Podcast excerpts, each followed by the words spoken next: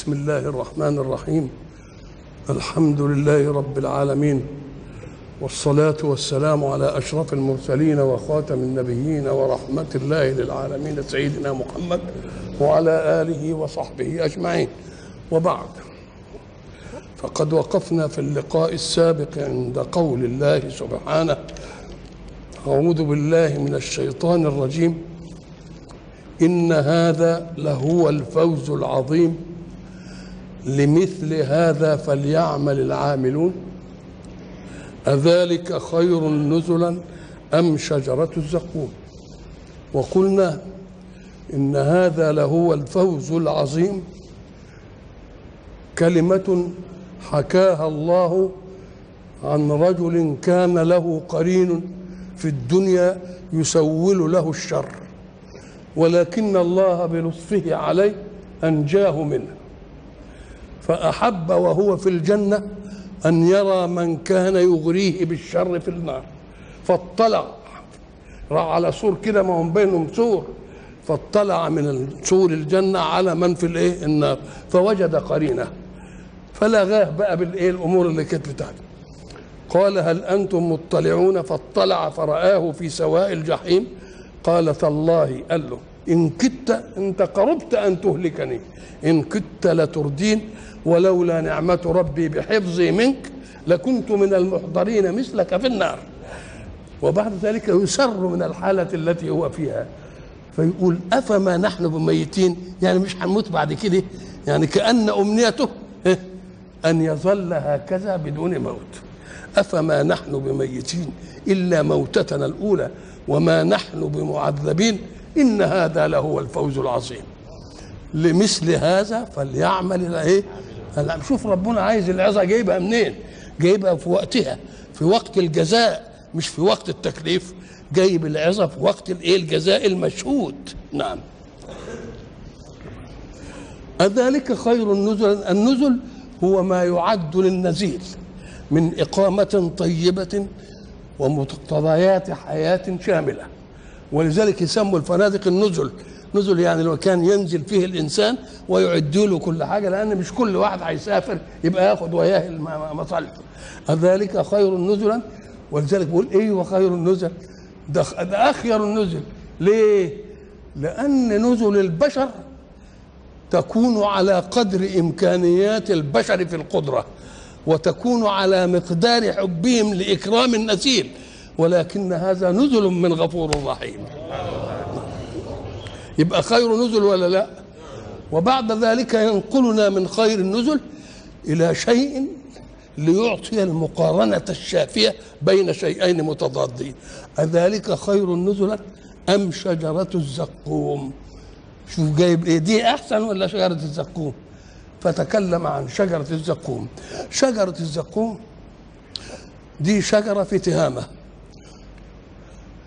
ريحتها منتنة وطعمها مر. فضرب الله مثلا بهذه الشجرة اللي موجودة في النار. في أصل الجحيم شجرة في نار.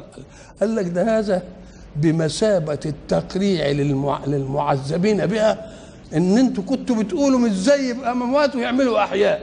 أهو عمل لكم شجرة في قلب إيه؟ في قلب النار. شجرة في قلب الإيه؟ النار. نيجي نقول شجرة في قلب النار دي تبقى تقريع لهم وخاصة إذا علم أنها هي الطعام الوحيد الذي يطعمون منه.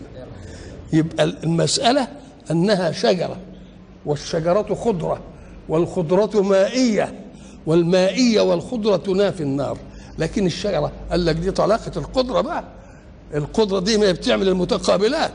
هو انت هتعملها زي قدرتك لما تقدر على حاجة ما تقدرش على ضدها لا لا. طب ما تشوف موسى مش قال ربنا قال لموسى اضرب بعصاك البحر. البحر سائل فصار كالطود العظيم. جبل هنا وجبل هنا. قال لا. وقال له اضرب الجبل. تفجرت منه 12 عين. قال لا. يبقى المسألة متقابلات دي مين يعملها؟ الله يعملها.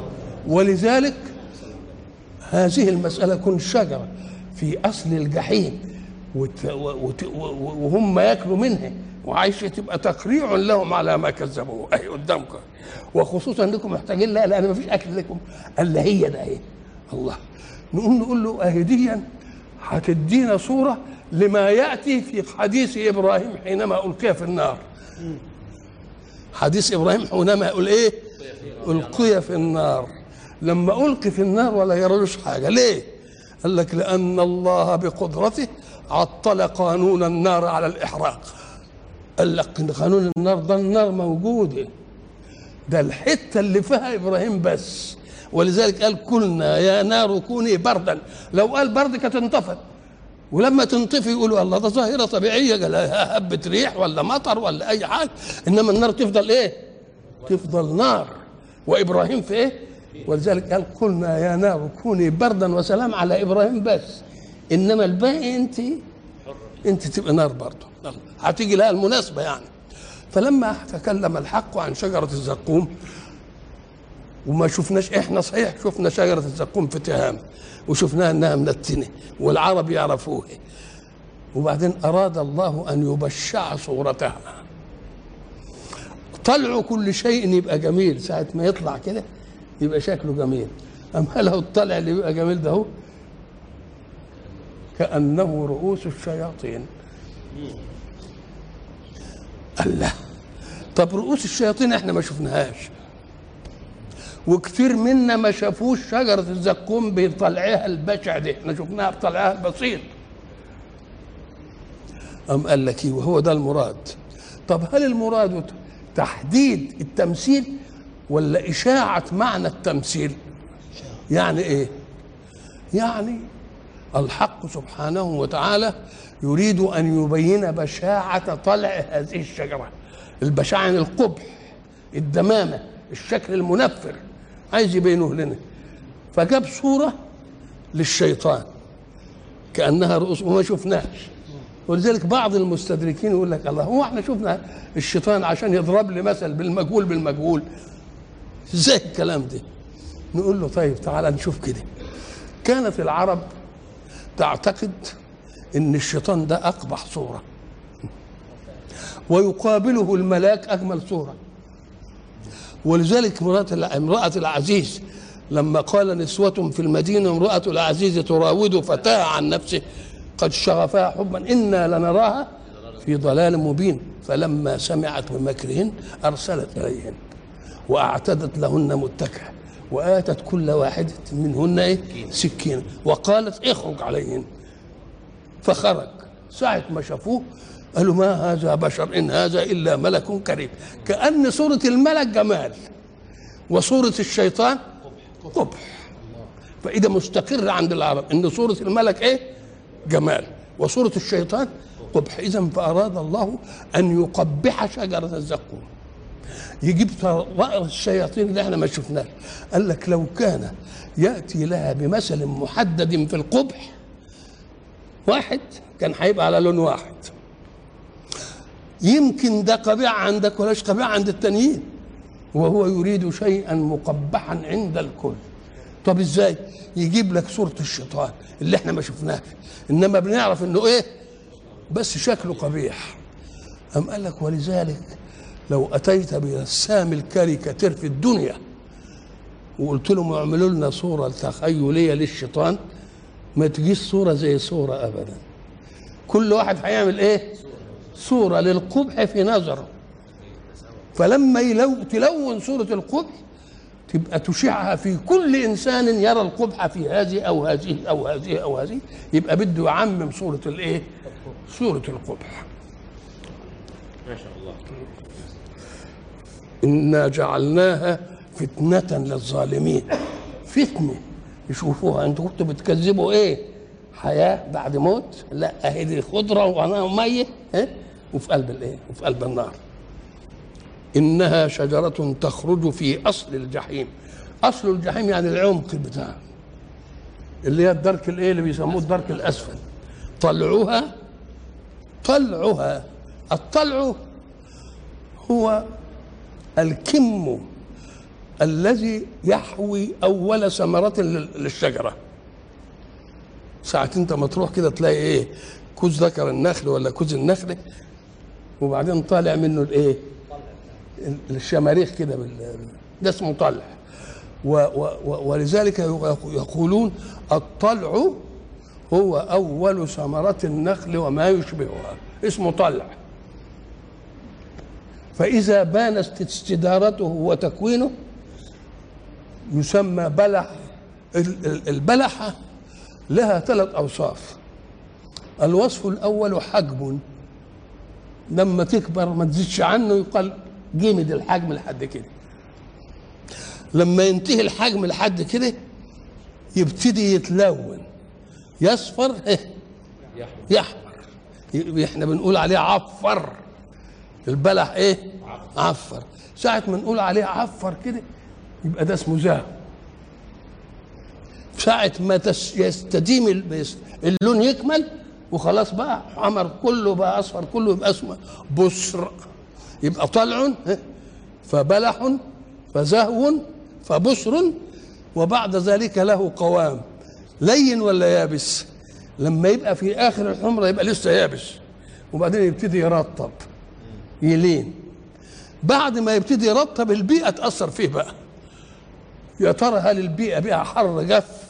تقوم تنشف الرطوبة دي منه خالص وتخلي جردته عليه زي ما هي فيبقى التمر بقى اللي انت بتشوفه إيه؟ اللي انت بتشوفه ناشف. وما كانش بقى كده ينزل رطب. كله كله كله هناك طلعها كأنه رؤوس الايه؟ الشياطين.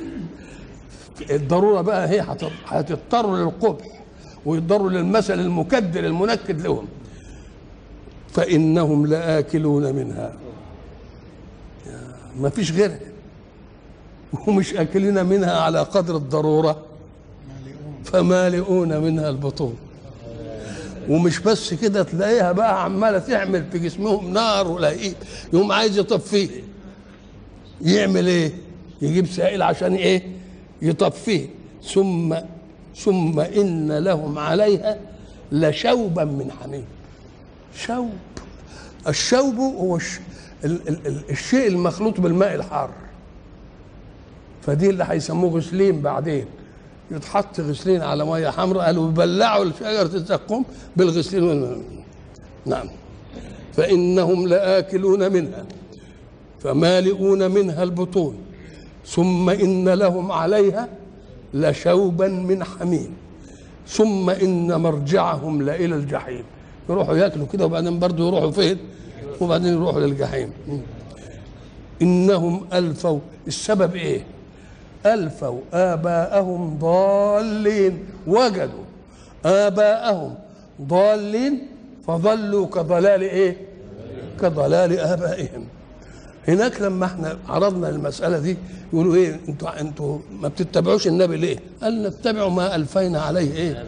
آباءنا طب أنتوا كذابين فيه لو كانت القضية عامة أبوكم آدم كان له منهج وماشي بيه لو أن المنهج ده عندكم كنتوا اتبعتم إيه؟ كنتوا اتبعتوا آدم لا ده شهوتكم دخلت وهي اللي غيرت الدنيا دي كلها إنما لو كنتوا صحيح بتتبعوا ابائكم كان كان ما فيش جيل فسد بعد آدم ما هو الجيل هيقلد إيه؟ آدم. واللي بعده هيجي الله ما يحصلش فساد يبقوا كذابين نعم.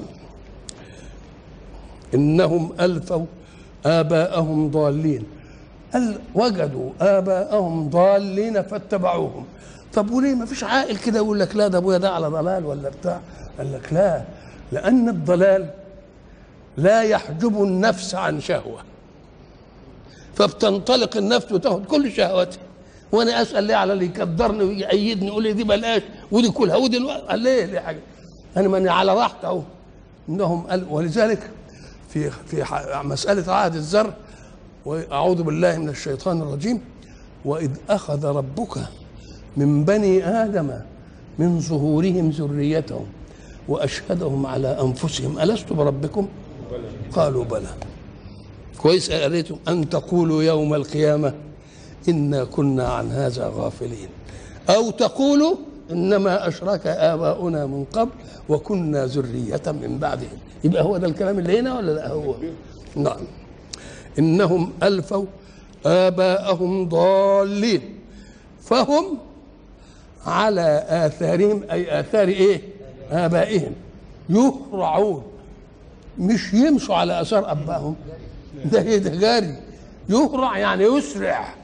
كأنه مدفوع ولذلك يهرع فعل مبني للمجهول. لو كان قال يهرعون يبقى منهم إنما يهرعون. يعني في حاجة ثانية بت إيه؟ هي اللي بت إيه؟ اللي بتجون وكل فعل يريد الله نسبته إلى فاعل آخر لأنه مجهول. يقول لك زكم فلان. طب مبني للمجهول مين زكمه؟ ما نعرفش. زكم فلان. زهي علينا فلان. مب اسمه مبني إيه؟ مبني للمجهول أي لما لم يسمى فاعله. فهم على آثارهم يهرعون ليبين لك أن الشر أعدى لأنه لا تكليف للنفس فيه ولا حجز للشهوة. فيبقى الإنسان إيه؟ يجري عليه. إنما الإنسان ما يجريش على الشيء اللي حي إيه؟ اللي هيضيق عليه. نعم. والمسألة دي ليسوا بدعا فيها ولقد ضل قبلهم أكثر الأولين. برضه في الطريق ده ولقد أرسلنا فيهم منذرين. يعني إحنا ما سيبناهمش على الغفلة. إحنا برضه بعثنا رسل لأن ما من رحمتنا ما كنا معذبين حتى نبعث رسولا. وما كان ربك بمهلك القرى بظلم وأهلها غافلون. فما دام غافل نعمل له إيه؟ نذكره نعمل له إنذار. ولذلك إحنا قلنا أن مناعات التدين المخلوقة لله في النفس الإنسانية قد تكون مناعة ذاتية. يعني ما يعملش المعصية ولو كان غايب عن الناس. طب قد تضعف هذه المناعة فيصنع ما يخالف المنهج. أم قال لك تبقى له نفس أوابة تؤوب للرشاد؟ يبقى مانع ال- ال- ال- المانع بقى من في ذات النفس. يعني يعمل العملية كده وبعدين النفس إيه؟ تأنبه وترجعه. على الأول طب وبعدين؟ قال لك النفس خلاص مرضت على المعصية ولم تعد إيه؟ لوامة. ما عادش. قال لك المجتمع اللي, اللي عايش فيه. المجتمع إيه؟ يردعه. ولذلك الحق سبحانه وتعالى يقول ليس كل الناس على استقامة واحدة وإن كانوا كلهم متدينين إنما تطرأ على الإنسان لحظات ضعف. ويمكن قوي في كل حاجة لحظة ضعف برضه تحصل منه حاجة. يقول لك ساعة ما تحصل منه هو حاجة يوجد في مجتمعه من لا عنده هذه. يقول له يا شيخ حاسب يا شيخ مش كده. واللي قال مش كده النهارده هتنقال له برضه هو بكرة. ولذلك يقول لك وتواصوا بالصبر مش وصى وصوا بالصبر. إيه؟ تواصوا. يعني انت هتوصيني النهارده وأنا هوصيك بكره. ما هي الغفلة مت إيه؟ متداولة. ولقد أرسلنا فيهم منذرين. فانظر كيف كان عاقبة المنذرين. إلا عباد الله المخلصين. لأن المنذر إحنا قلنا لتنذر قوم ما انذر آباؤهم مع انه إحنا عارفين ان هو نذير وإيه؟ وبشير الاثنين إنما اللي أولى أن ندرا المفسدة لأن درء المفسدة مقدم دائما على جلب المصلحة. يقول لك واحد قاعد كده وبعدين فيه اثنين واحد عنده صندوق تفاح أمريكاني يروح جايب كده إيه؟ رميله برتو... تفاح. وواحد تاني عدو معاه حجر رماله حجر ناخد التفاحة ولا نرد الحجر؟ لازم نرد الحجر الأول. يبقى درء المفسدة مقدم على جنب الإيه؟ قد الإنذار جه هنا عشان هنا. والمنذرين دول الكل أنذره الرسول. ولكن هل انتفعوا بالإنذار أم لم ينتفعوا؟ فمن انتفع بالإنذار يبقى في الطريق السوي. ولذلك جعل له استثناء إلا عباد الله المخلصين لأنه بيقول فانظر كيف كان عاقبة المنذرين والكل أنذر الصالح والطائع. لكن اللي انتفع مين؟ الصالح. لازم نستثنيه بقى.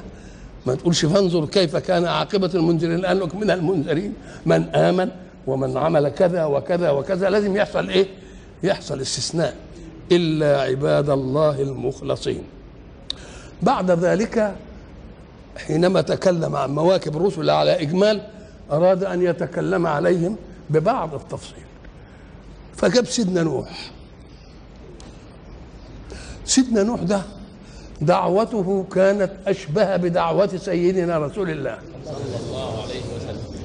ولذلك هناك الوصى ما وصى به نوحا. شرع لكم. من الدين. إيه؟ ما وصى إشمعنى نوح؟ يعني طب ما هو شرع لكل الناس. عطفوا على نوح إنما نوح من العالم النوح. ليه؟ قال لك لأن نوح بطبيعة البيئة وبطبيعة التكوين اللي آمنوا به اللي كانوا نجوا في السفينة. فكانوا دول هم اللي موجودين في العالم الوقت ده. كأنه له عمومية رسالة لخصوص الموضوع. ورسول الله له عمومية صعبة عموميته إيه؟ لكن بعموم الموضوع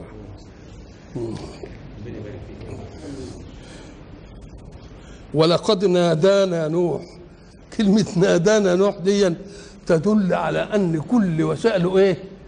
ما نفعتش ولذلك لما تقرأ بقى سورة إنا أرسلنا نوح بقى شوف بقى قاعد يقول إيه وإني كلما دعوتهم إيه؟ آه واستغشوا ثيابهم ووضعوا أصابعهم في مش عارف آذانهم وأصروا واستكبروا استكبارا. وإني دعوتهم جهارا وإني وإني. لحد ما طه قال إيه؟ المسألة بقى مش هيخلصنا منها إلا لا تذر على الأرض من الكافرين ديارا. إنك إن تذرهم يضلوا عبادك ولا يلدوا إلا. ولقد نادانا نوح. يعني أسبابه الإيمانية المحيطة به من أتباعه ما كفتوش. فيروح لمين؟ اللي بعته بقى. يقول له ما حدش وياه ما انت اللي بعتني بقى ما تتخلاش عني. قال لك وديا ظاهرة فطرية لكل مستنجد مستغيث. افرض ان الواحد في بيته وحصل له حاجة. يوم إن كان حد واقف في البيت يا محمد يا علي يا الناس اللي حواليه. ما حدش الجار يا جاري يا مش عارف إيه وبتاع. يجي له طب ما فيش حد سمعه. يقوم يقول إيه زي ما قلنا زمان يا هو يعني يا هو ما فيش إلا أنت بقى. يا هو يعني يا هو ما فيش إلا أنت. نعم. ولقد نادانا نوح. ونادى مين؟ فلنعم المجيبون. ونعم الداعي إيه؟ يقابل بنعم الإيه؟ المجيبون. فلنعم المجيبون. الله كلمة فلنعم المجيب دعانا فلنعم المجيب. أما قال لك لا ده هو يجيب بقى بجنود اللي في الأرض. الهوى والعصا والمش عارف إيه والدنيا ويجيب بقى؟ يبقى اللي هيجيب تبع اوامره وحاجات كتير. والملائكة تنزل. و... فلنعم المجيبون ونجيناه وأهله من الكرب العظيم. المستشرقين يقول القرآن بيقول ونجيناه وأهله. مع أن في حوار بين نوح وبين ابنه. وربنا بيقول نجيناه وأهله وبعدين بيقول له إنه من أهلي يقول له لا مش من أهلك. إيش إيه الحكاية؟ اللغز ده إيه؟ قال لك لأن هؤلاء أغفلوا أن للناس أبوة لها بنوة عموما ولكن للأنبياء أبوة لها بنوة واحدة وهي بنوة المؤمنين بالله. إنما اللي مش مؤمن فقال له ليس من أهلك لأنه مش مؤمن بنا هو بيقول له النبني من أنت ده وعدتني إنك تنجيني وإيه؟ أهل قال له مش من أهلك. ليه؟ قال لي لأن دي أهلية مش دم أهلية عقيدة. أهلية إيه؟ إيمان بإله. تبقى هي مش عنده. ولذلك إذا نظرت فلم ينفي الذات ولكنه نفى فعل الذات. إنه ليس من أهلك. إنه عمل غير صالح. يبقى بنوة الأنبياء إيه بقى؟ عمل. لا يأتيني الناس بأعمالهم وتأتون بإيه؟ بأنسابكم وأحسابكم. نعم. ونجيناه وأهله من الكرب العظيم. الكرب هو المكروه الذي لا يستطيع الإنسان أن يدفعه. إنما في حاجة نستطيع ندفعها ولا نستغيث بها ما يبقاش كرب. كرب هو ما يكرب كل المجتمع اللي حواليك من الكرب العظيم ليه؟ أم قال لك يا اخويا لأن السماء عمالة تنزل مية والأرض عمالة. طب وأنا هروح فين بقى؟ ما السماء بتنزل المية والماء الذي به الحياة يجي به الإيه؟ يجي به الإهلاك مسألة يعني مش نقول له أيوه ما هو ربنا مش عودنا هذا عودنا هذا أنه ينجي ويتلف بالشيء الواحد حينما سيدنا موسى مشي هو وقومه ونفدوا من البحر من السرداب بتاع المية دي. مش أراد موسى أن يضرب البحر ليرجع الماء إلى استطراقه؟ عشان عشان إيه؟ عشان فرعون ما يمشيش في الطريق له. قال له إيه اترك البحر وهو. يعني سيبه على حاله. لأن أنا عايز الطريق يغري آل فرعون. فينزلوا يمشوا في الطريق. لما يبقوا كده في آخر الشط كده أعيد الماء إلى قانون سيولته فأكون قد أنجيت وأغرقت بالشيء الواحد. نعم نعم. ونجيناه وأهله من الكرب العظيم وجعلنا ذريته هم الباقين. اللي عاملين الإسلام هم اللي كانوا في الإيه؟ في السفينة. وتركنا عليه في الآخرين سلام على نوح في العالمين. ليه الناس كلها تقول سلام على نوح؟ لأنه قعد ألف سنة إلا خمسين عام. عمالين يعملوا فيه اللي ما ينعمل ده كله. يبقى إحنا لساعة ما نسمع كده نقول يا عيني عليه. سلام عليه دي.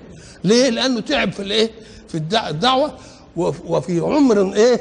طويل يخالف أعمار الناس. سلام على نوح في العالمين. سلام على نوح في العالمين. كان مش بس اللي بقول سلام ده الكل يقول سلام على نوح. يا سلام عليه دي. ساعة انت ما تسمع بطولة واحد كده وأنه قاعد يكافح تقول يا سلام عليه. يا سلام يعني اعطي له السلامة والسلام قال إنا كذلك نجزي المحسنين. إنه من عبادنا المؤمنين. الله. ثم أغرقنا الآخرين. هات بقى وإن من شيعته لإبراهيم. بقى دوكا كان رسول عام بخصوص الموضوع لأن ما كانش فيه مؤمنين إلا دول. لكن سيدنا إبراهيم كان فيه. إنما إبراهيم حينما أراد الله أن يقدمه لمعشر الإيمان قال أنا هديكم كلمة واحدة عنه تدي البرقية اللي على إبراهيم. إن إبراهيم كان أمة. يا إبراهيم كان أمه. قال لك آه. ليه؟ قال لك لأن مش ممكن. واحد يعوز جميع المواهب.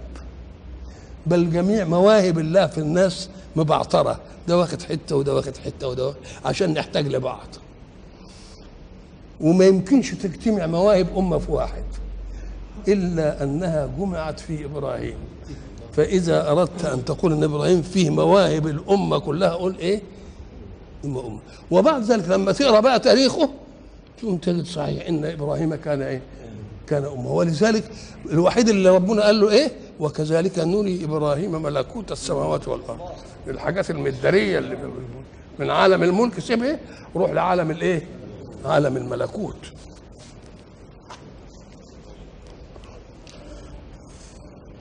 هناك قالوا في السبب أهل المعرفة قال لك اداله ليه عالم الملكوت؟ ومكتفي للناس كلها بعالم الملك قال لك لأنه جرد نفسه عن شبهة اليقين بأحد غير الله بدليل إنه لما اترمى في النار اللي بيجيب له الوحي مين؟ قالوا جبريل قال له ألك حاجة؟ قال له أما إليك فلا في الوقت ده تقول له أما إليك فلا يبقى, يبقى, يبقى لازم ده ياخد إيه؟ ياخد ملكوت. وإن من شيعته لإبراهيم. الشيعة معناها الذين يشايعون الإنسان على فكره فيؤمنون به. ومش بس يؤمنون به ويحاولون أن يحملوا دعوته إلى الناس معه. ثالثا ويتحملون الأذى في ذلك. تبقى دي اسمها إيه؟ شيعة. ولذلك إحنا هنسمي شيعة علي. يعني إيه؟ اللي بيروا إن علي ده كويس وان هو مش عارف إيه وهم. بس مش شيعة مش شيوعية يعني. وإن من شيعته لإبراهيم طب تعالى بقى. ليه بقى يعني جاب سيدنا إبراهيم بعد سيدنا نوح؟ شوف بقى. إذ جاء ربه بقلب سليم. يا أكن العملية الأساسية إيه؟ القلب. يبقى سليم. ليه؟ قال لك لأن فطرة الله التي فطر الناس عليها ابتداء كلها مبنية على الصلاح والسلامة. فإن طرأ فساد فيبقى منا إحنا ولذلك لما يجي يوعظنا يقول لا تفسدوا في الأرض بعد إصلاحها. يعني خالقها إيه؟ خالقها صالحة كويسة ما فيهاش فساد ابدا. اوعى تتحنجل فيها يا ابن آدم لا تفسدها نقوم نقول لك صحيح يا أخي. إذا استقرأنا مرافق الدنيا علويها وسفلها استقرأناه نجد أنه لا يوجد فساد إلا فيما للانسان فيه دخل بغير منهج من خلق. لكن لما يكون بمنهج من خلق اعمل دي ولا تعملش دي يبقى السلام. فبقول لا تفسدوا في الأرض بعد إصلاحها. فكل شيء مخلوق على إيه؟ على هيئة الصلاح والإيه؟ والسلامة. فكلمة إذ جاء ربه بقلب سليم. جاء ربه بقلب سليم. قال لك إيه؟ القلب الذي فطر عليه اولا لم يتغير. فجاله الآن بهذا القلب الإيه؟ بهذا القلب السليم. وعاش وياه بالقلب السليم. خلاص؟ وبعدين يظفر فيه بالآخرة لا ينفعه مال ولا بنون إلا من أتى الله بقلب سليم. الله يبقى السلامة الأولانية استصحبها باستصحاب منهج الله فسلم في الدنيا. وبعدين وصل إلى الله بإيه؟ بقلب إيه؟ بقلب سليم. يبقى جاب سيدنا إبراهيم على أحسن. إذ جاء ربه بق... جاء ربه. يا سلام. شوف كلمة جاء ربه فيها إيحاء يدل على أن ربنا مش مش بعت له رسول هو وقال له تعالى يا إبراهيم. ده هو من نفسه كده بفطرته كده وقعد يشوف ملكوت السماء والأرض واهتدى إلى الإيه مش عارف إيه. جاء ربه هو اللي إيه؟ إذ جاء ربه بقلب سليم. طب طب جاء ربه بقلب سليم. بعد ذلك جاء إذ قال لأبيه الله.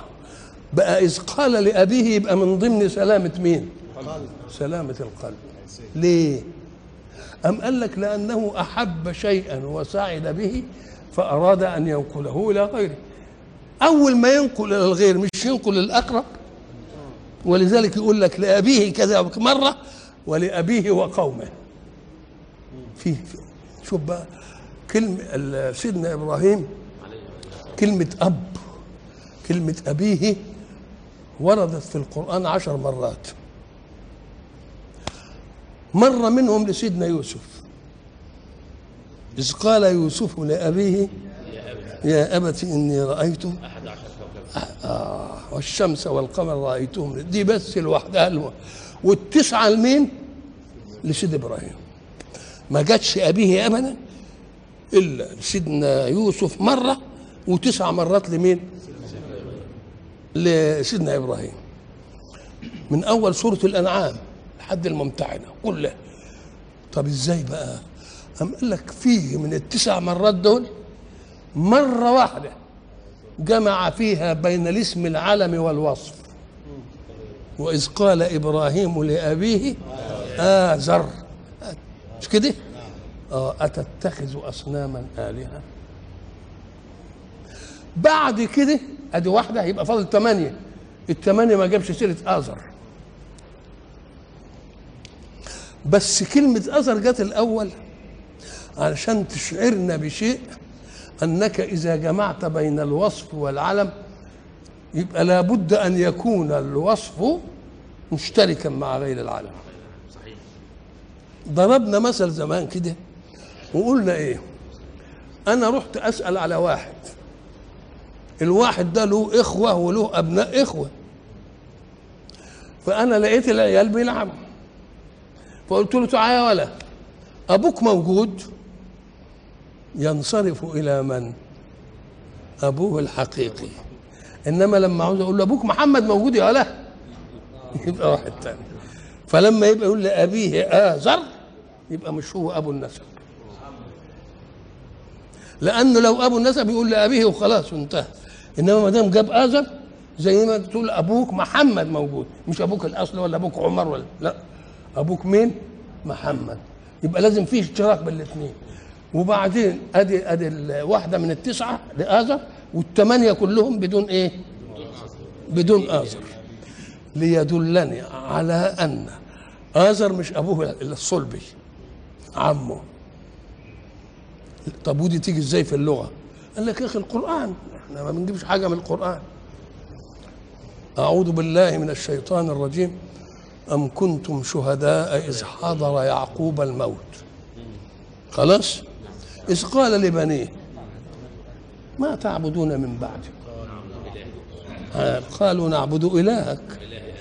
وإله آبائك آبائك جمع. مين هم يا سيدي إسماعيل. وإسحاق ويعقوب. طب ده إسماعيل أخو إسحاق. يبقى إسماعيل أب ولا لأ؟ وإسحاق؟ مع إنهم اخوات يبقى مش هيجتمعوا على إنهم يبقوا ابو الولد نسبا. يبقى العم قيل له في القرآن الأب. نعم. ولذلك هناك بقى أول وإذ قال إبراهيم لأبيه ازر أتتخذ اصناما آلهة؟ وبعدين هيجي مرة ثانية بقى وإذ قال لأبيه إيه تع- تعبد ما لا يسمع ولا يبصر ولا يغني عنك من الله شيئا. وبعدين يجيبه هو وقومه. وإذ قال إبراهيم لايه لأبيه وقومه ما تعبدون؟ وفي أظن آية ثانية ماذا تعبدون؟ في ما إيه؟ وإيه؟ وما وايه ثالثه ما هذه التماثيل التي أنتم لها إيه؟ أنتم لها عا- عاكفون. نعم. إذ قال لأبيه وقومه اهي ماذا تعبدون؟ أئفكا آلهة دون الله تريدون؟ ده استفهام إنكاري. والاستفهام الإنكاري قلنا إنه أقوى من الخبر لأنه يأخذ الجواب من الخصم لكن لما تقول أنت يبقى إخبار منك. ولما يبقى إخبار منك يصح إنك بتكذب فيه إنما الخصم هو يقوله. فيقول له أئفكا آلهة ما يقدرش يقول أبدا إلا لا. أئفكا ما هو الإفك؟ الإفك هو أقبح أنواع الكذب. وللقبح في الكذب مراحل. ما إحنا بنمسك بعض كذب كده ولا كذبة بيضة. يعني سهلة. قال آه. طب أقبح أنواع الكذب. أم قال لك شوف شوف شوف الكذب في إيه؟ إن كان الكذب في الحقيقة العليا ويجيب لها شريك يبقى ده أقبح أنواع الكذب. خلاص نزلها شوية ويمكن في إنسان كويس ولا بتاع. ولذلك يسمون تهمة عائشة اسمها حديث الإيه؟ إن الذين جاءوا بالإفك عصبة لأن في العرض إن الذين جاءوا بالإفك إيه؟ عصبة منكم. وهناك الإفك قلب الحقيقة. ولذلك هناك في آية إيه؟ والمؤتفكة أهوى مقلوبه عن نعم. أئفكا آلهة دون الله تريدون؟ ما فما ظنكم برب العالمين؟ إيه حكايتكم مع ربنا دي؟ قولوا لنا. يعني بيتعجب. إيه انت أنت ظنك بإيه؟ انت أنت خادع نفسك في إيه؟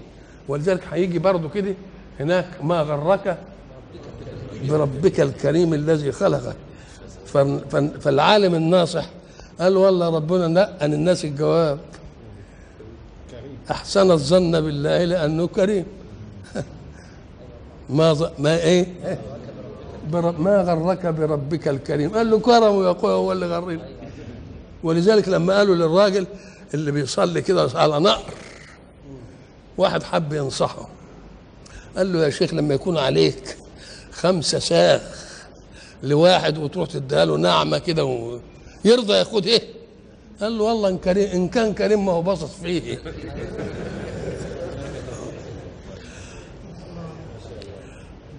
أئفكا آلهة دون الله تريدون؟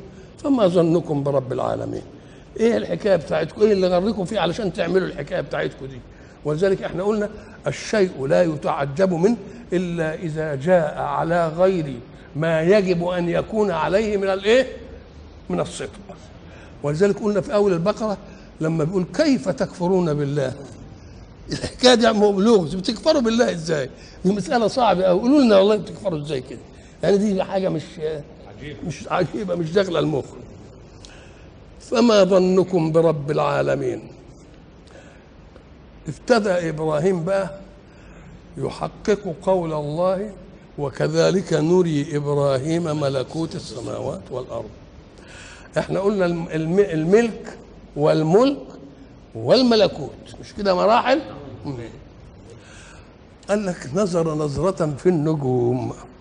إحنا عارفين النجم كله مضيء في السماء إضاءة ذاتية. يعني من ذاته مش معكوسة عليه من الشمس. اسمه إيه نجم. حتى الشمس يبقى نجم. فنظر نظرة. كلمة نظر مش رأى لا. نظر رأى بتمعن واستنباط. ولذلك إحنا نقول المسألة دي لا المسألة دي فيها نظر. يعني ما تتعملش سطحية كده. ده مسألة نقعد نبص فيها بقى. نعم. فنظر نظرة في النجوم. ويدل على إن النظرة دي نظرة طويلة مستوعبة أنها استوفت كوكبا وقمرا وشمسا. شوفوا بقى يقعد قد إيه علشان يبص. مش كده؟ هناك ولذلك هناك قول شرحت الآية دي شرح البرقية دي نظر نظرة في النجوم شرحتها فلما جن عليه الايه؟ الليل. الليل. رأى إيه؟ كوكبا. كوكبا. أدي أول واحد. طيب. وبعدين قال يا سلام الكوكب ده حلو. ده ربي ده وبعدين الكوكب قفل. قال لا ما ينفعش. الرب اللي يغيب كده ملكه كده ما ينفعنيش دي. وبعدين شاف القمر بازغ يبقى شوف شاف نجم. وبعدين النجم قفل وجه قمر. قال هذا ربي. وبعدين بقى إيه؟ برضه برضو قفل. قال قال إيه؟ لئن لم يهدني ربي. أكونن من الضالين. وبعدين شاف الشمس شوف بقى قعد ينظر في النجوم قد إيه. قعد ينظر في النجوم. طيلة مطلع كوكب وغيابه وطيل وطيلة مطلع قمر وغيابه وطيلة مطلع شمس وغيابه نقول له آه فلما يبقى ابتدأ في جنة الليل. ولكن لما شاف الشمس بتقفل كانت شافها في النهار بقى. آه.